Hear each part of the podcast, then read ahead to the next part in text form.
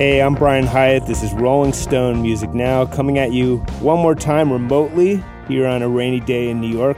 When this crisis started to break out, I had a lot of thoughts for what to do with Rolling Stone Music Now, and uh, hopefully we'll still find some fun things to do, but it seems like we are grappling with a bunch of obituaries. Today we're going to be talking about two legends, Bill Withers and John Prine. We're going to start with Bill Withers. We have some pretty amazing audio from Andy Greene's interview with Bill Withers. And Bill died from heart problems. It had nothing to do with COVID, correct, Andy? Yes, yes, indeed. Now, Bill Withers was a unique figure for a lot of reasons. He started his career in his 30s after he'd already kind of worked blue collar jobs. And then he quit his career after some amazing success. And you spent a bunch of time with him a few years ago, and, and that's the interview we're going to hear. What was it like to to go up there? What, what was your time with him like? Uh, it was great being with him. I'm a big fan, and he's never done much press. So to be in his presence, it was first a bit intimidating, but he was very warm and very honest and very funny and full of surprises. I mean, he talked to me a lot about loving the Big Bang Theory, you know. so, he, so we go back and forth between talking about sitcoms and talking about all the intense racism that he experienced during his career. So it was a lot. He was an amazing guy to talk to. Now, what was the real reason behind his his long break from the music industry? Was part of it because he was so frustrated with his struggles at his label? Yeah, he started on a small indie label that's called Sussex, and he had complete control there.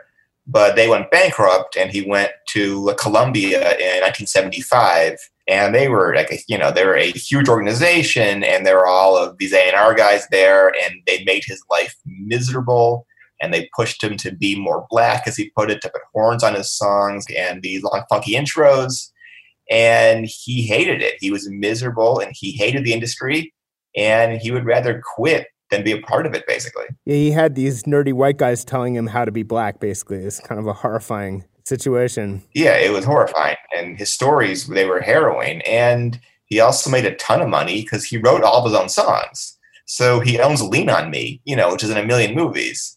And he bought all this real estate around LA in the 70s. And, you know, he lived in this giant house in the hills. So he was very comfortable and just saw no reason to, to keep working. He was an interesting songwriter, an interesting artist. In part, he kind of reminded me of James Taylor. He was not working as much as he was seen as an R&B guy and he was an R&B guy, I don't think he was in so was James Taylor in a way. I feel like they were actually as close to each other as as any two artists in the 70s if you know what I mean. Yeah, I think that's fair that they both fused genres in very in very interesting ways and they wrote great songs that were drawn out of their life experiences and some pretty intense ones too.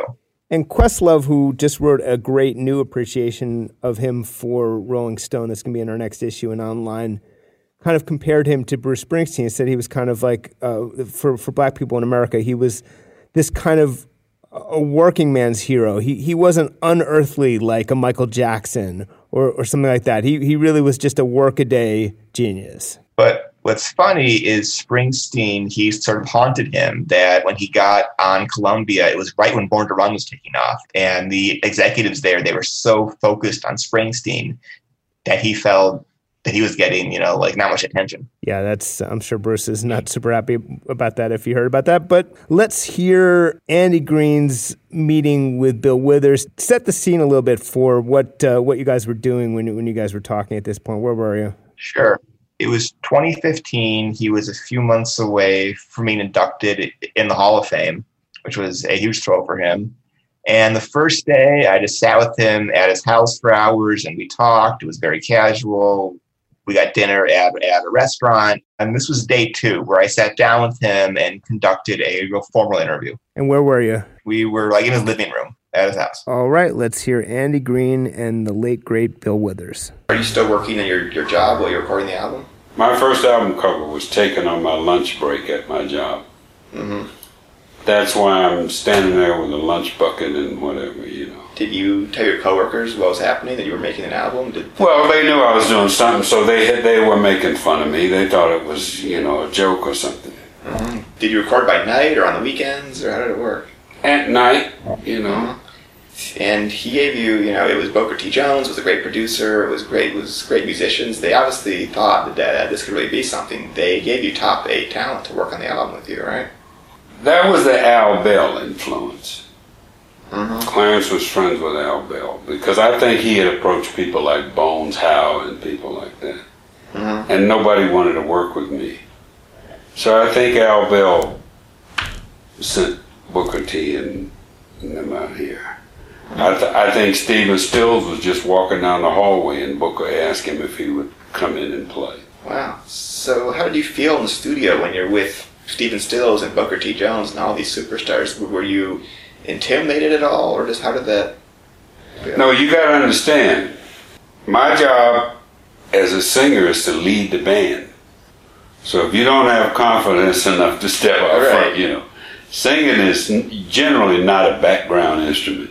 Right. Yes. So there's a certain there's a certain trepidation. Uh, I was very fortunate in that Graham Nash. I never will forget him. I will always love him for that. He came and sat down in front of me and he said, "You don't know how good you are," and he was very encouraging to me. He sat right in front of me. Wow. So uh, yeah, I was happy to be, you know, to be that, but I had to get over that very quickly because you figure we're doing my songs. I'm the lead instrument on this thing, so I got to get over whatever, you know. Mhm. I got to play. Right. You know, it's like that guy that intercepted that pass to win the Super Bowl. Right. I'm sure he was because that was new for him. He was a rookie, but hats off to him because he knew in his mind, I got to play. Right. Yeah. And there are split seconds that can change your life. You make one Yeah. one decision in a moment, and Yeah. you win the Super Yeah. Bowl. Yeah, yeah, yeah, yeah. So once somebody throws you in, you know, and it was funny because nobody on my job, if I told them, if I meant they'd say, oh, you don't know those guys.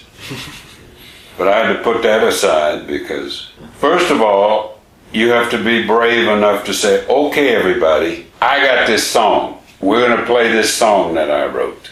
Well, there just went your seat in the back right there. You automatically thrust yourself to the front. Mm-hmm. And courage is not not being afraid. It's what do you do when you're afraid. So you got to get over that and play. Right. Do you recall writing "Ain't No Sunshine"? How that, how that title, that image got i- into your head? What led to that? And I was watching TV, Days of Wine and Roses or something, and somehow or another, this interplay between Lee Remick and Jack Lemmon, the you know the back and forth, and Mm-hmm. you know, so things cross your mind. To me, that's what songwriting is. Something crosses your mind. Mm-hmm. For me. Did you keep a notebook back then of lyrics, or how did you sort of work? my thing has always been if it's not worth remembering, it's not worth much. Wow. Because if you think something has value, you don't forget it. Right. So, and you had just learned how to play guitar like not that long before this, right? Or is that correct? I never learned, I still don't know how to play the guitar. But I have ears, so I know that if I touch this and touch that and touch the other, I keep touching stuff until it sounds good to me. Mhm. When I made enough money, I bought a piano and I went and I started going up and down there with Lean on Me. So you don't have to be a virtuoso on the thing to write a song, you know. Right. If we got up now and you put a harp in here, Yeah. and I don't know anything about a harp. Mhm. If I wanted a song from that harp, within the next hour or so, I would figure out a way to do it. I don't have to be able to play the whole, you know, Yeah. in an orchestra Right. because the instrument is the lead instrument, which is the voice. You know what I mean? Right. And with "Ain't No Sunshine," it sort of starts on your voice. It starts a cappella, right? I mean, it's, Yeah. And was that your idea to do that? To sort of start with that? It's just the way I did it, you know. It's the way it's the way I felt it. Mhm. You know, I don't have this great analytical thing. I, I'm not burdened by. That's why it was funny when I went to a larger record companies, and the A and R guys, which I have dubbed antagonistic and redundant. My good friend Bobby Colomby says, A and R stands for always wrong. Well, that just shows Bobby can't spell. so uh, they have these standard questions they would ask. Mm-hmm. How long is the intro? Are you going to put any horns on it? And up to that point, my whole career started with no intro and no horns, you know. So I, I decided they were, you know. Right. So I was glad that I had that beginning over here with this organic, mm-hmm. smaller company where people, you know. Right. So, did the first album, when it took off, did you quit your job immediately, or how long did you keep working at your job? No, well, the job was gone. It was, I had been laid off. It's aerospace industry, you know. people Right. Get laid off. Uh huh. So I got two letters on the same day. One to come back to my job, and the other one from the Johnny asking if I would come on the Johnny Carson show. Wow. And you went on Carson. Yeah, yeah. I don't have that personality to where I get, you know. I'm not the guy that jumps up and starts running around the room Right. At the end of the game, you know. But I'm sure it's I gratifying. watch the game and But I'm sure it's gratifying to hear your music on the radio and get invited on Carson. Everything that must have been. well, there's only two choices, Mhm. and the other is as opposed to what? Not. Yeah. you know. So I'm I'm not a cheerleader kind of guy, you know. So if somebody's waiting for me to go, oh, I'm so excited, Right. forget about it. I'm not I'm not built that way. I don't have that gene. hmm So how did your life change when your when your career took off? You change jobs, hmm change jobs. Things, the obvious things change. You know, the requirements on you changes. hmm Your income changes. Your you know how people look at you changes. Uh huh. Those are pretty standard changes. Were you happier? No, I was really pissed off. I got a hit record. Uh, you know, Did, were you really fulfilled by all this? But was this what you always wanted? Were you, you know, well, there's only two choices. Yeah. You're either fulfilled or you're not. Right. It's an obvious, hmm you know. Like I say, I'm not that cheerleader guy Right. that's going to jump up and run around the room or. Right. Right, But I, I'm sure inside it felt good, right? Uh, Yeah, yeah, yeah, yeah, yeah, yeah. I don't do touchdown dances, you know. right. I pursue something and hopefully, you know, you pursue something out of optimism, or at least I do. Mm-hmm. Well, if you pursue something out of optimism, you can't be totally shocked if it happens, you know. Right. So, You relieved, you know, you relieved. Mm-hmm. so with "Lean on Me," that was written on the piano, right? Just sort of when you first started learning Yeah, piano. yeah, yeah. Do you remember what's put you in that frame of mind to write a song about friendship? What sort of sparked that? I don't know. Like I said, Yeah. I walk around and things cross my mind. Mm-hmm. I try not to be too analytical about it because it wouldn't be magic anymore, you know. Right. If I figured out how I do it, Yeah. But are you able to recall sitting down and first sort of figuring uh, out those parts on piano? Can you visualize that moment in your life? there's nothing to figure out. I didn't change fingers. I just went one, two, three, four, up and down the piano. Mm-hmm. A lot of children come up and say, "That's the first song I learned to play," and I was there. I'm thinking like, "Well, don't congratulate yourself. That's pretty easy, you know. You can make a tool and play that, you know." Right. But after it was finished, did you see it as a special song that might really resonate? I don't remember any song that I've ever finished that I didn't think was a special song. Mm-hmm. Whether other people see it that way is another thing. Right. You can get some drug addict, and if he comes up and he starts singing you this song he wrote, he thinks it's a special song. Right. People who write songs always think it's a special song. Right. So you didn't see it as something that was sort of a different kind of thing that really could have been a, radio hit or anything. It didn't strike you as something that could really work on the radio. No, I think uh, I think the guys at the record company, Ron Mosley and Clarence Avant, and those guys, they thought it was more. They singled it out. Mm-hmm. And there was a disc jockey up there named Rick Holmes, and he was singling it out. And I thought, well, you know, they seem to gravitate towards that. Mm-hmm. But each thing, I think, has its own challenge. You know, you know what I mean. Mm-hmm. So you can't be on both ends of it. Right. You know, you know, you can't be on both ends of everything. Mm-hmm. So after your first few hits, did you feel any pressure to follow them up with more hits? Did you feel there was sort of that spotlight on you had grown bigger and you had to sort of had to keep delivering the goods? Was there pressure on you? No, after my first few hits, the pressure on me was my goddamn record company's going bankrupt. Mm-hmm. And now I gotta go find a new place. Yeah. So there was all that Michigas, you know. Right. So I didn't have the luxury of, you know, ruminating on all that. Right. I went through the trauma of a company going out of business. So then you signed to to uh, Columbia in '75, right? Yeah. And that didn't go as well as you hoped. That was more. That was. Well, it was a, it was a new environment for me. Mm-hmm. It was a new environment for me. Where before I was basically left to you know, people waited to see what I was going to do till I got to the point where there were people trying to tell me what to do. Mm-hmm. You know, there's a great baseball pitcher named Jim Palmer, mm-hmm. Hall of Fame guy, great pitcher, right? Mm-hmm. And he was saying about his manager that the only thing he knew about pitching was that he couldn't hit it. So then all of a sudden there's this new corporate situation with a whole bunch of A&R guys who had all tried to be some kind of artist. Right. And then they thought they knew. So thus came the questions. How long is the intro? Are you going to put any horns on it? I think you should cover some Elvis Presley songs or some dumb shit. You know what I mean? Mm-hmm. There were actually people trying to find songs for me. Right. When you're a songwriter. You know, it's like buying a bartender a drink, you know. Right. So it was all right. It was what it was, and I was what I was.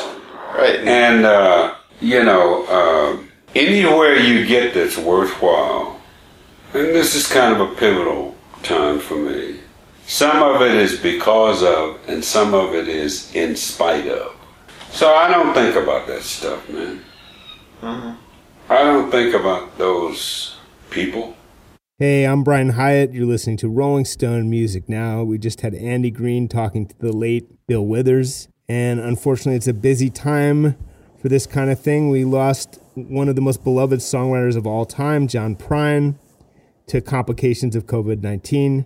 We have with us today Patrick Doyle, who got to know John Prine really well in the past few years and thought we'd have Patrick talk about what that was like, talk about Prine's importance, all that stuff. Welcome, Patrick. Thanks, Brian. Appreciate it. So tell me how you first met Prine. It was for a feature a few years ago. What went down? Um, well, this was before he put out his last album, which was The Tree of Forgiveness, which kind of jump started his career again.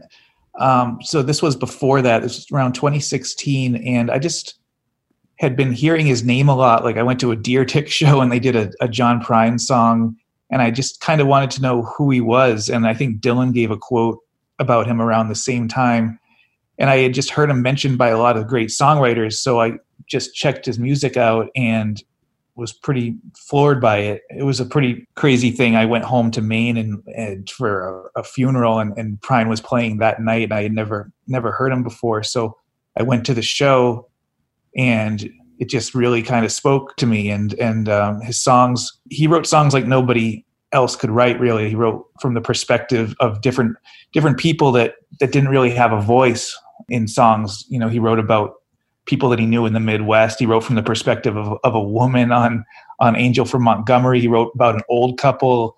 And it was just just uh, completely different from any music i heard before but it was also really simple. It sounded like standards like like hank williams or or Woody Guthrie or something. And I just thought this guy was a, a genius. That seems um, to be the, the general consensus, really. Yeah, he was. Um, and he spoke like one. Everything he said was a, a song. I actually, I went down to spend time with him for the feature and it was a little bit like work didn't know if they wanted to send me and it, it didn't seem super timely. It was sort of one of those long-term projects that i mean they, they were interested but people hadn't heard of, of prine in a while and he hadn't come out with that album. And i uh, just had so much fun spending time with him. I went down and we got meatloaf together. We went to his office um, which was just this little store run out of uh, nashville um, a little home run out of uh, east Nashville, uh, Germantown neighborhood, and he it was this just this little home operation that they booked shows directly with the promoters.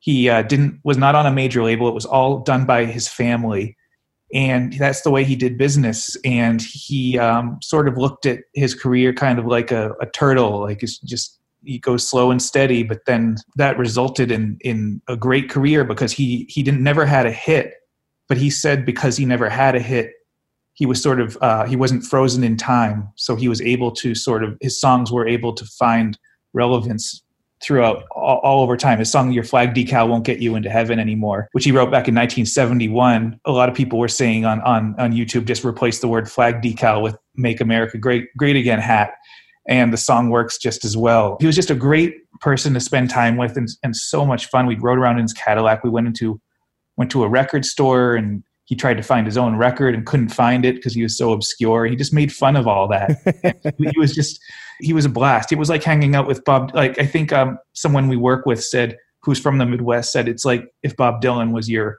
your really cool neighbor who happened to be a genius. Yeah, who ha- who happened to be a genius. Yeah. So take us through John Prine's story he was known as a singing mailman at the beginning of his career, at least according to that headline that Roger Ebert put on the yeah. story he wrote about him early on. Yeah, Prine grew up in in uh, Maywood, Illinois, suburb of Chicago, and his uh, parents were from uh, from Kentucky, so they actually really considered themselves Kentuckians. So they, they would go to these family reunions where they'd play bluegrass and that's how John really got exposed to that music. And his dad was a huge fan of Hank Williams and Jimmie Rodgers. And John was really writing to impress his dad. Every he wrote that song "Paradise" about those family reunions, and he played it for his dad before the album came out. Um, and his dad cried, and that was the proudest moment of his career because he he said that he thought if he put his dad in a song, his dad would think he was as good as Hank Williams. Um, so so um, he became a mailman because he, his grades were really bad. He said his grades were real ugly was his, the term he, he put it. And so yeah. he became a mailman and he uh, was not a good mailman. He was a really bad mailman. He said, he said he would be out, out past dark, fumbling through his, his uh, sack, trying to find lighting to see the addresses because it took so long. But he wrote a lot of songs on that mail route. He would go into a little booth where they collected mail and he would write songs about the people he saw on the mail route, like um, the old couple that one of the lonely old couples he he he uh, ran into. I think it was a conglomeration of people, but he wrote about those people in the song "Hello" in there, and he wrote "Angel from Montgomery" about a kind of a, a lonely housewife who was trapped in a marriage. And um, these were people who weren't really getting songs written about them, and and that's so when people like um, Bonnie Raitt heard the, the, she ended up covering Angel from Montgomery and uh, really that became Prine's biggest hit and, and, and, kind of gave him a new, a new life as an artist. So he started writing those songs. He started playing them very uh, late, I guess, when he was like, he'd been a songwriter for 10 years, but had never played a, played a show. But around uh, age 23 or so, or 24, he, he played an open mic night and everyone there was silent and he thought the songs were terrible, but it turned out that they were just kind of stunned at, at how um, what he was writing about because he he went to the army before that and wrote Sam Stone, which is uh, a song about a veteran who gets addicted to, to morphine and sort of comes back from he he comes back physically but not mentally from the war, and a lot of that was not being written about. PTSD was not something being written about 1971. So Roger Ebert walked into one of those shows and he was floored by him. He wrote a, he wrote a, an article called "The Singing Mailman Delivers the Message," and shortly after that, Chris. I just Christoph, wanted to, I just yeah. want to stop on Sam Stone for a minute because that yeah. has one of the probably one of the most famous couplets uh, of the 70s. There's a hole in Daddy's arm where all the money goes.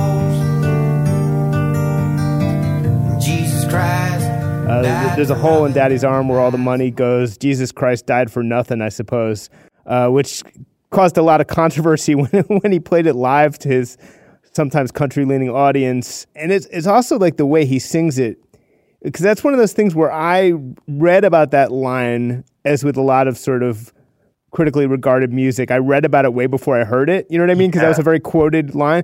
And then it's so much better the way he sings it because of how tossed off it sounds. Yeah, you, you know what I mean. Write that. I tr- you try to write that line and it doesn't work.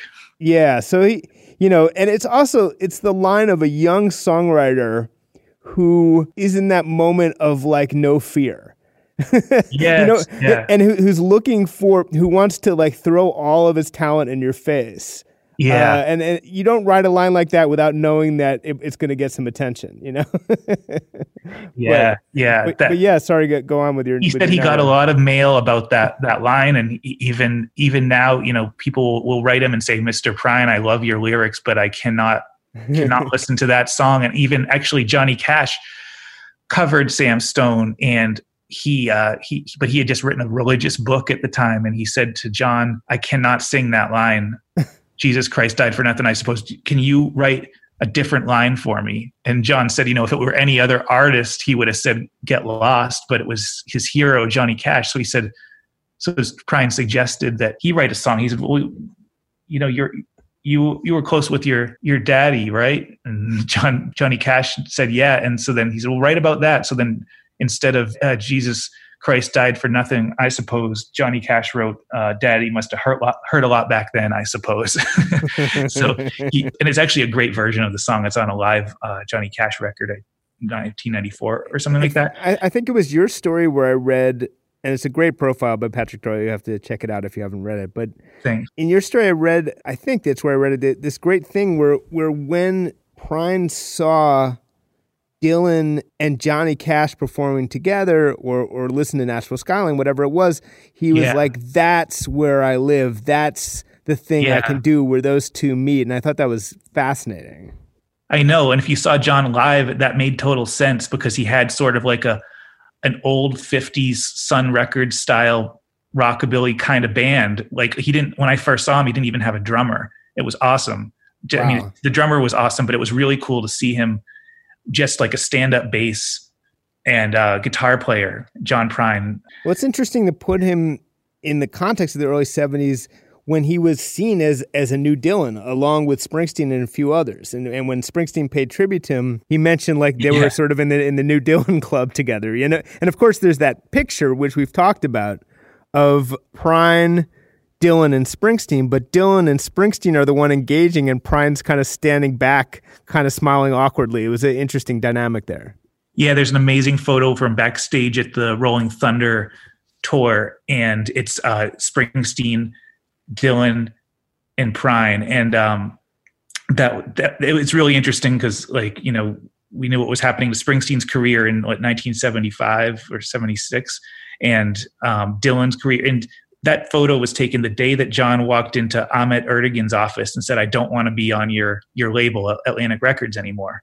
Mm. Um, But yeah. sorry, I, I jumped you ahead. Take us back No, to where you were in the narrative. Yeah.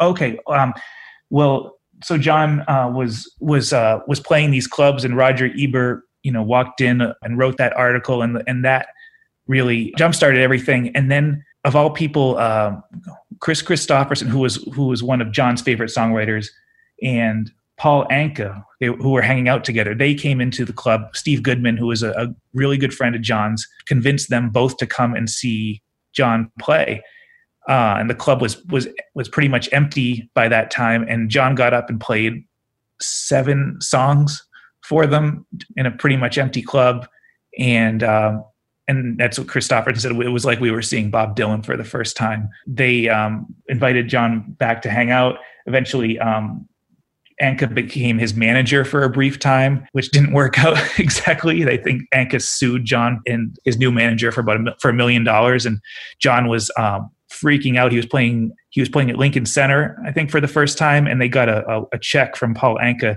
I mean, a, a notice saying that he was being sued, and uh, John was freaking out. And then John's new manager, Al Bunetta, said, "What do you mean? Why are you nervous? This means we're worth a million dollars." So Kristofferson and uh, Paul Anka walked into the club and they saw him play. They were floored by him. Um, Kristofferson invited John on stage at the Bitter End in New York, and it was um, Kristofferson was like the hottest thing in music at the time, and so it was a it was a big night for him to be playing this kind of tiny show in New York, and all you know, Atlantic Records was there, Jerry Wexler was there, so Prine, he brought uh, Kristofferson brought Prine on stage, and um, the next morning, Jerry Wexler asked Prine to come to his office and offered him a contract with Atlantic Records. And um, Prine had been performing for just a few months. He was had just started showing his songs to to even his brother had never heard him write songs before that. Um, and said that his talent came out of nowhere. He he he had no idea that he had this talent. So it was it was a just a complete. Uh, John said it was like a dream. Like he came to New York for the first time. Within 24 hours, he had a a contract with Atlantic Records, and all of a sudden he was going to be the next the next one of the best uh, new people in music. So it was a it was a big deal for him and and he was not an ambitious performer who who wanted to be on a major label he was happy being a mailman playing on weekends and he made more money from, from playing than he did as a mailman so he was just thrilled with that life and one thing he said to me was that he feels like those songs that he wrote for that first album had like an innocence about them and he was never able to get back to that place after he had success and he put out an album that there was something about that that fearlessness that you talked about when he t- says that Sam Stone line stuff like that. I mean, John wrote uh, pretty much every song he put out is good and great. It's like if you especially if you take away the production of a few of the 80s albums just those songs straight up acoustic they're all classics like he did not he was todd snider was saying he's like the sturdiest guy like he did not put out anything bad, which is um, you know the 80s were a dark decade for a lot of people. But but anyway, um, He went on the road with like you know Bonnie Raitt and, and Steve Goodman. He was he became this kind of storyteller. He was nervous on stage, so he would have to tell a lot of stories in between to sort of um, get people laughing. And he said he needed to tell those stories and have some comedy in there because when he said a line like "Jesus Christ died for nothing," I suppose it was much more impactful. You couldn't just come out and and hit them over the head with hmm. with heavy material all the time. So it was this balance that he did that that was really special. Um, as a his live albums, I really recommend going on Spotify. There's two really good ones on on Spotify. Now, uh, one significant turning point in his life is when he got sick. Yeah, yeah. Well, you know, John, once he um, left uh, Atlantic Records and he was on David Geffen's label, Asylum, for a little while, but he he kind of was much more comfortable living in Nashville, being a uh, being just like one of the the songwriters in town and co-writing with people, and just kind of um, his his house would be open at all hours for anyone to stop by, and he would ha- get a turkey going at at uh, like midnight and all everyone coming out of their open mic nights would stop by and have turkey at his place. So he was living this bachelor life for a while but he he met uh, fiona in the late 80s and, and fiona um, they, they were together from 1988 until this year and she became his manager eventually um, but you know john had this huge life shift he was not 48 years old and had never had any kids or anything and, and then fiona had um, two boys together so john became a dad and right after that he got sick um, wow. so he like the year after 19 they, the the kids were like a year or two old any, anyway so so he didn't really uh, get a chance to settle in and enjoy that. He he got really sick. He had stage four cancer, so certain kind of throat throat cancer, and um, and they he, cut a, a, big chunk out of his uh, neck, basically. out of his neck. Yeah, they cut a they, and it took a year and a half for him to recuperate, and um, he didn't perform, and um, his voice changed. He didn't know if he was going to be able to perform uh, again, and so he he booked a, a, tiny show. He went on stage in Bristol, Tennessee, I think, and decided to just try it. And he said his his his songs sounded all brand new again because he was singing in a new key, and it actually they sounded better. And the crowd was like like really there with him. There's a quote and, in your story where the doctor was concerned that he wouldn't be able to sing again. He said, "Doctor, have you heard me sing?" Yeah. He, um, and, and uh, you know he didn't he didn't try to hide what was wrong with his neck or anything. He said he you know people suggested he wear a turtleneck. He said I don't give I don't care. I just I I'm, I am who I am and and kids were like fascinated with him um, the way because he looked like no one else. He he was an incredible, like you just you looked at him and you knew that he he was a special person. but well, tell me about his life by the time you got to him because he had kind of settled into being like the genius next door, just living in Nashville, where he was. By the way, you know, I think probably most appreciated. I think that in the country world although he was appreciated a lot of places, but I think he was most understood in the country world who really understood what was special about him. And there he was, like in the middle of Nashville. So, what was his life like by the time he got to him? Um, well, I had seen him play at that theater, so I knew I knew that he he was playing like at least twelve hundred seat places. So he he had a great a great life. He would basically um, hang out during the week in Nashville, shooting pool with his friends, or going to have a drink bar, this place, this pool hall, and or or going to get meatloaf, and just kind of putter around town all week. And then on Thursday nights, he would um, go to the airport and get on a plane and fly to a, a kind of um, a place like Portland, Maine, or like where I saw him, or Madison, Wisconsin, all these places where there's like pockets of of Prine fans, and he would sell the theater out, and he would drive 200 miles and play another show, and then he'd fly home on Sunday, and then he would hang out all week. So it was like the best. He never had to go on like a a huge marathon crazy tour. He he had a schedule worked out, and and Fiona would go with him and they would go on these adventures together. And it was a really hard work from spending time with him and, and going i have gone on uh, those t- those little weekend runs with him. And it's it's so much work getting to the first place then you have to figure you have to go to the 200 miles and for him to perform at, at 72 73 years old after being through all those health uh, issues. Doing that every weekend is it was amazing to to watch and he would his shows towards the end got more and more more intense. Like he uh, came out with the album "The Tree of Forgiveness," and this, he had a song called uh, "When I Get to Heaven," and he would uh, he would do this amazing monologue about what he what he wants his afterlife to to be like. He said he would buy right. a, he would open up a bar called the Tree of Forgiveness and check into a hotel and see his uh, all his aunts and, and brothers and and then he would do um, a song called Lake Marie, and he would uh, he would dance off stage. And um, the shows had electric portion. Then he would do a stripped all acoustic, a whole surprise set. You didn't know what he was going to play, and just he'd end up dancing off stage. And he would do Paradise, which huge sing along of this song about his dad's home. That song about his dad's hometown. When I was a child, my family would travel down to Western Kentucky, where my parents were born. And there's a backward. So so anyway, when I when I met him, he was sort of like the it, he had it all worked out, and he had two kids who were in their early 20s and he had the everything was working well with the label after a lot of turmoil after the death of his his manager Al Bunetta who who managed him for for decades and they didn't know what was going to happen and so and and his family took over the label and they got John to go back into the studio for the um it was the first time that he had he had written any new songs in in at least 13 years that he'd wow. so he, he went in and, and, and, recorded his first album of new songs in 13 years and basically he had all these these boxes of, of little things he had jotted down in and they were in like grocery boxes and stuff and and just kind of Fiona made him check into uh, the the Omni I think down in Nashville and just like she convinced him to go in and he he checked in for four days and he put those lyrics together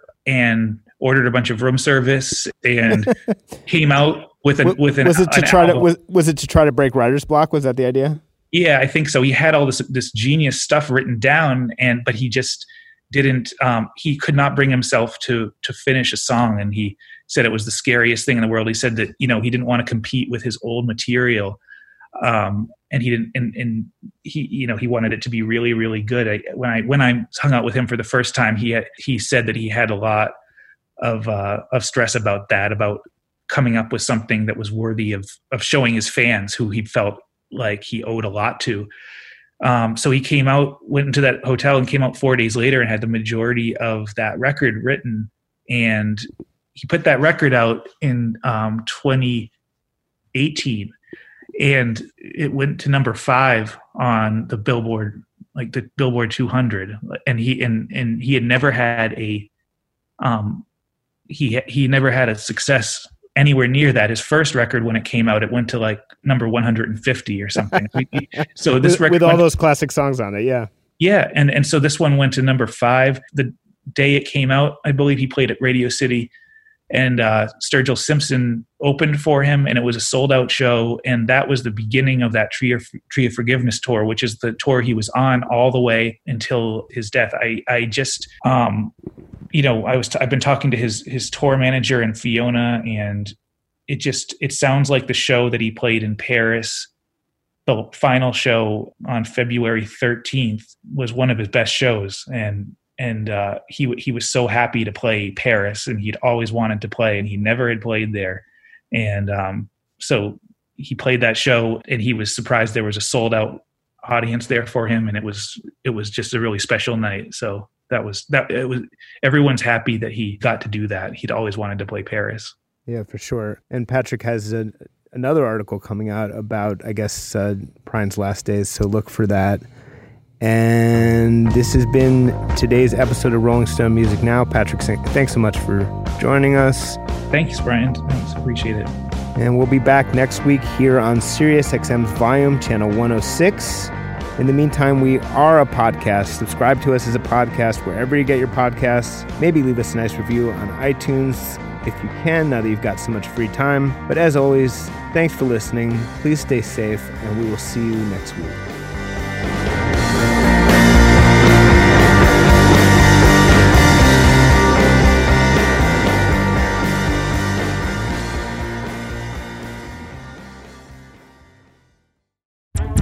To Talkville, the ultimate Smallville rewatch podcast. Guest star Sarah Carter as Alicia Baker, although I didn't really work with her a lot. But Tom did, and they had some real big smoochy scenes. Yeah. Can we talk about that? Could there be any more sex? What was a three page makeout scene that just kept going? Good Lord. We get it. They have chemistry. Jump in now or catch up on any of the past seasons of Talkville on YouTube or wherever you listen.